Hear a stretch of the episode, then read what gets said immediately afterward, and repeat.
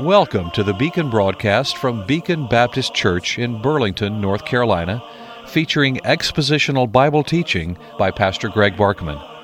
If you'd like to correspond with the Beacon broadcast, or if you wish to support this radio ministry, write to the Beacon Broadcast, Post Office Box 159, Alamance, North Carolina 27201, or find us on the web at beaconbaptist.com.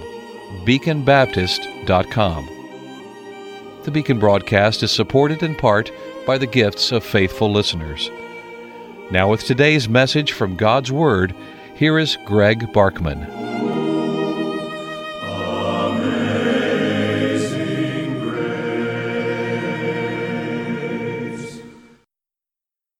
As you probably already know, we have been spending quite a bit of time studying the second epistle of Paul to the Corinthians and have completed that study, but I'm still lingering over one closing application that I really think is important, and therefore I'm taking the time to drive that home before we move on to our next book study in 1 Thessalonians. And as Paul closed out that second Corinthians epistle, he made a statement that I don't find anywhere else in all of the 13 epistles of Paul, but here it is, and it's a very important one, when he said in verse 8, For we can do nothing against the truth, but for the truth. We are unable to do anything against the truth. Why not, Paul? Surely you can if you want to, but that's the point. He doesn't want to. That gets into a whole discussion of the question of the human will and the freedom of the will and so forth, but that's the whole point.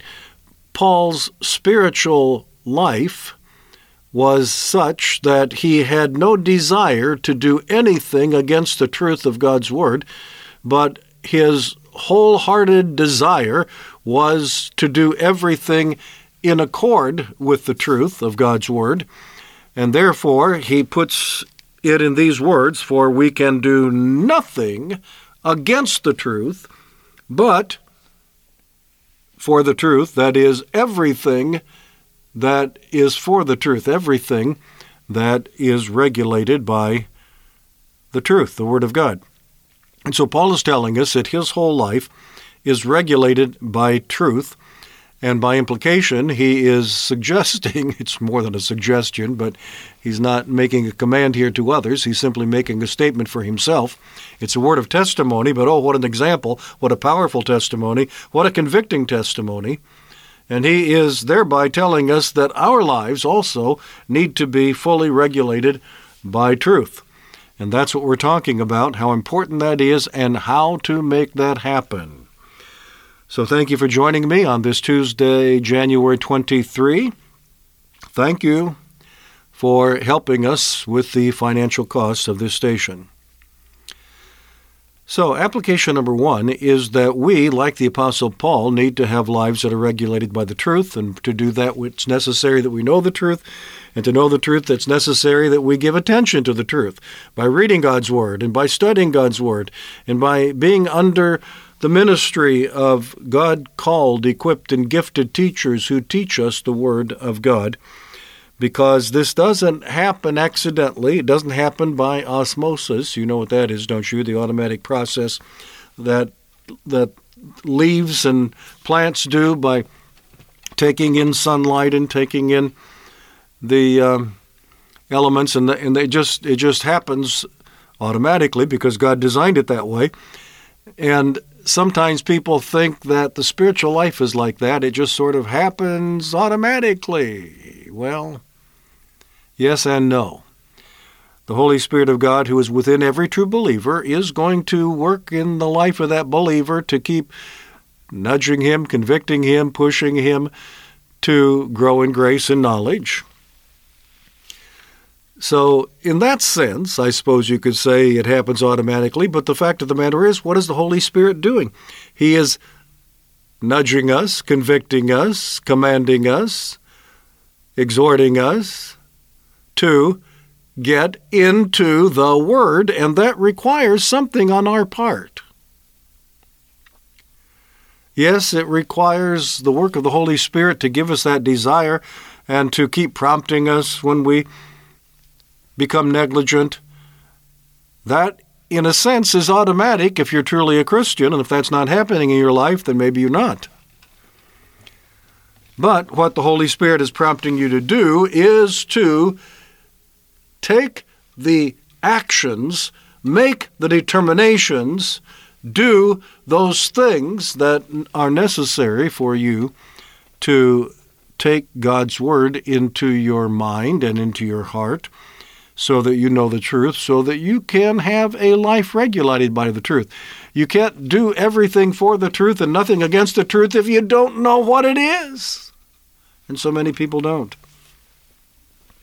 We have a generation of Christians who are woefully ignorant of God's Word, and there are a lot of reasons for that. So that takes me then to the second lesson. The first one is that every Christian needs to have a life regulated by truth and whatever that takes in your life to make that happen so that you know the truth. But the second lesson is that pastors have a responsibility to teach the truth to their people.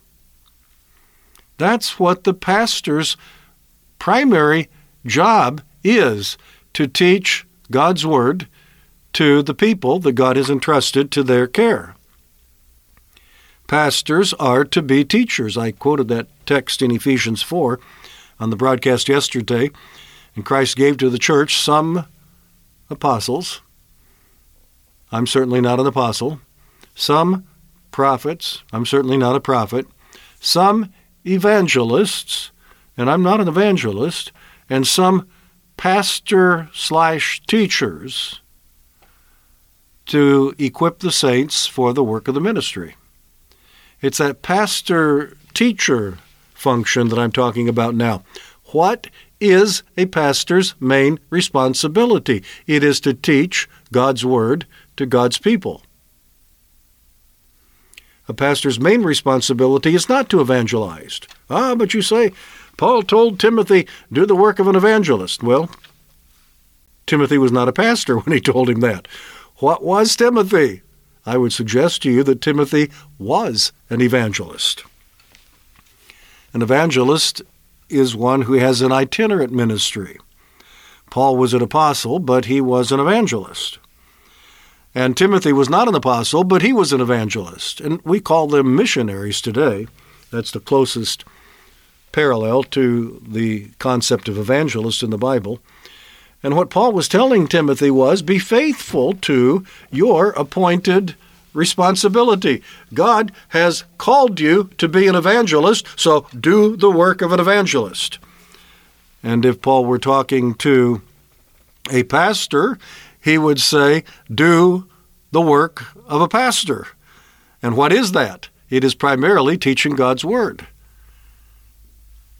and holding Christians, church members, accountable for God's Word in their lives and holding them accountable for sound doctrine in their lives. And that takes perseverance and it takes patience. Growing in grace takes time, and we have to be willing to give people that time. It's, it's one of the wonderful aspects of pastoring is to see people growing in grace and some people grow so quickly that you're just astounded. It's kind of like that that uh, plant that grew up to give shade to Jonah in the last chapter of the book of Jonah.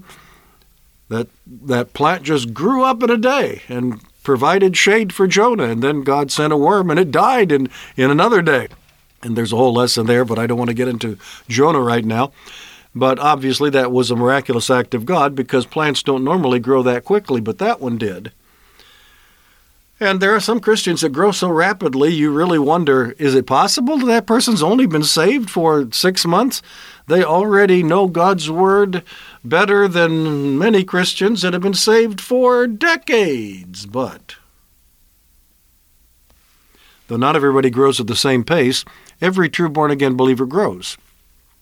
And I will be honest to say there have been people in our church that for a while I wondered, are they really born again? Their their growth, their development, their their um, change of life is is so slow, but when you pastor the same church for a long time, you have the opportunity to see growth and change in people that maybe for a while you didn't think you were seeing it, but sure enough, it it comes, it appears, it's evident, it's it's so encouraging, so delightful.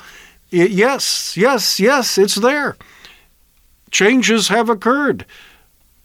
Spiritual life is evident. Growing interest in God's Word is apparent in this person's life. It was slow, but it's there. It takes time, sometimes several years before you can be really sure that that's what you're seeing. But what a joy it is when you do see that. And as I say, that's one of the joys of the pastorate, and that's one of the joys of a an extended pastorate. I know God doesn't call everybody to the same thing, and I'm not suggesting that pastors who leave one church to go to another one are never led by God to do that. But I'm just saying that if you, as a pastor, pastor this church for two or three years, and then you move on to another church for two or three years, and then you move on to another church for two or three years, you're going to miss out on a lot of what I'm talking about right now.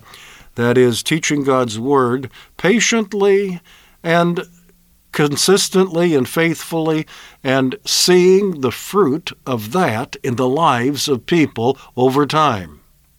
What a joy that is. And even as I'm saying these words, in my mind, I'm seeing the faces of certain people in our congregation that fall into the category that I was just talking about. For several years, I wondered, is that person truly born again? But now I have no doubt. Because if I could describe to you the, the changes that I have seen, I'll, I'll t- tell you about one man who, who attended church regularly over a period of time, though he was mostly only present on Sunday morning, and had come to our church many years ago because of a family connection in our church. But he worked a grueling job, was on the road a lot, worked long hours, and didn't really have the time to give to his growth and spiritual spiritual hunger and taking in God's word the way that he needed to and the way he should and I I'll leave that between him and God as to whether he should have found a different job that would enable him to do that or not but here's what I saw when he retired wow it didn't take long because now he was in church every time the doors were open now he was taking in God's word. Now he was he was rested enough to be able to benefit from the services when he was there. His job was so demanding that even when he was in church, a lot of times he was tired and had a hard time intaking God's word. But now things have changed in his circumstances, and whoa, look at that man grow. In fact, I think a lot of the word that he was exposed to over those previous years was there all along, and it just sprang forth. It's kind of like seed that's in the ground but doesn't get any water, no rain for a long period of time, and then comes the rain, and things really begin to sprout. And what a delight that is. So, pastors, don't get discouraged. Don't be weary in well doing, but keep preaching and teaching God's holy word. Until tomorrow, Greg Barkman saying good day May God give you his eternal peace.